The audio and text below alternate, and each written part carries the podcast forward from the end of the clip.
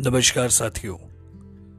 Teachers of Bihar के podcast शिक्षा श्रुति के एपिसोड दो में मैं शिव आपको सुनाने जा रहा हूँ सीमा कुमारी द्वारा लिखित कहानी, सपनों की बारिश में भींगता मन।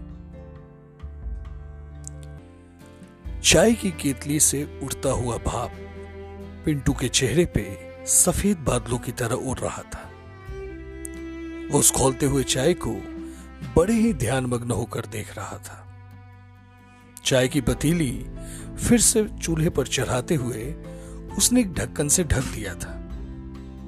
पानी में उबाल आते ही वह ढक्कन अपनी जगह पर जब उछलने लगा, तब उसकी कौतूहल भरी मुस्कान देखकर अम्मा ने उसे छिचकी लगा दी। अरे पिंटुआ, तू कौन दुनिया में है रे? जा जल्दी से उधर पड़े हुए जूठे गिलासों को धो ले। तब तक मैं चाय छानती हूँ। अरे जा ना। भोर पहर बोहनी का बेला होता है ना। बेंच पर बैठे हुए ग्राहकों को देखते हुए ये बातें माँ ने कहा था। माँ इन पैसों से मेरे जूते खरीद दोगी ना? बड़े ही मासूमियत से पिंटू ने माँ को कतार नज़रों से देखते हुए यह पूछा। माँ उसका इशारा समझ चुकी थी। माँ ने कहा तुमरे बाबू होते तो आज ये दिन नहीं देखना पड़ता। बगल के स्कूल में लाउड स्पीकर पे गाना बज रहा था। इतनी शक्ति हमें देना दाता। मन का विश्वास कमज़ोर होना। हम चले नेक रास्ते पे हमसे। भूल कर भी कोई भूल होना। दोनों माँ बेटों की आँखों में वो सीन उभर गया था।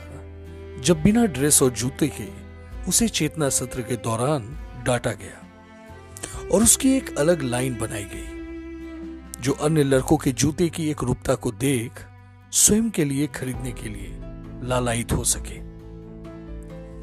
माँ ने सांत्वना देते हुए बेटे से कहा, आज की कमाई से थोड़ा थोड़ा पैसे जोड़कर कुछ दिनों में ज़रूर तुम्हारे लिए नए जूते खरीद दूँगी।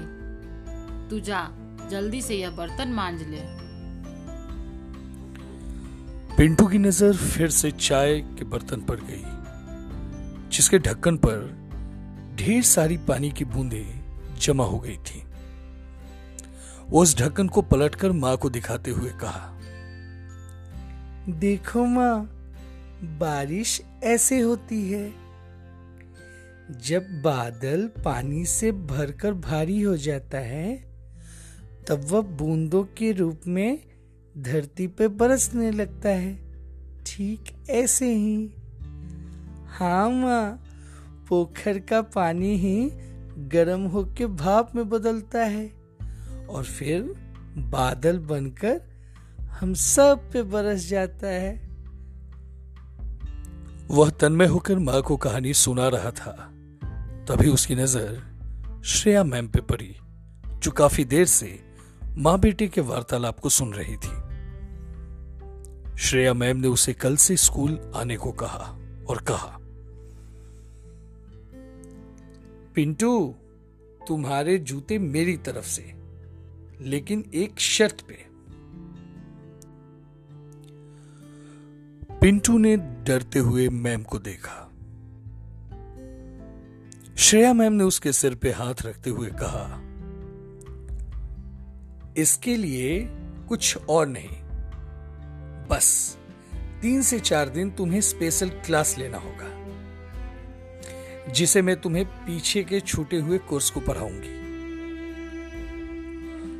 पिंटू की माँ को भी खास हिदायत देते हुए श्रेया मैम ने कहा, अब अपनी चाय की दुकान आप खुद संभालिए और पिंटू को पढ़ लिखे राजा बाबू बनने दीजिए।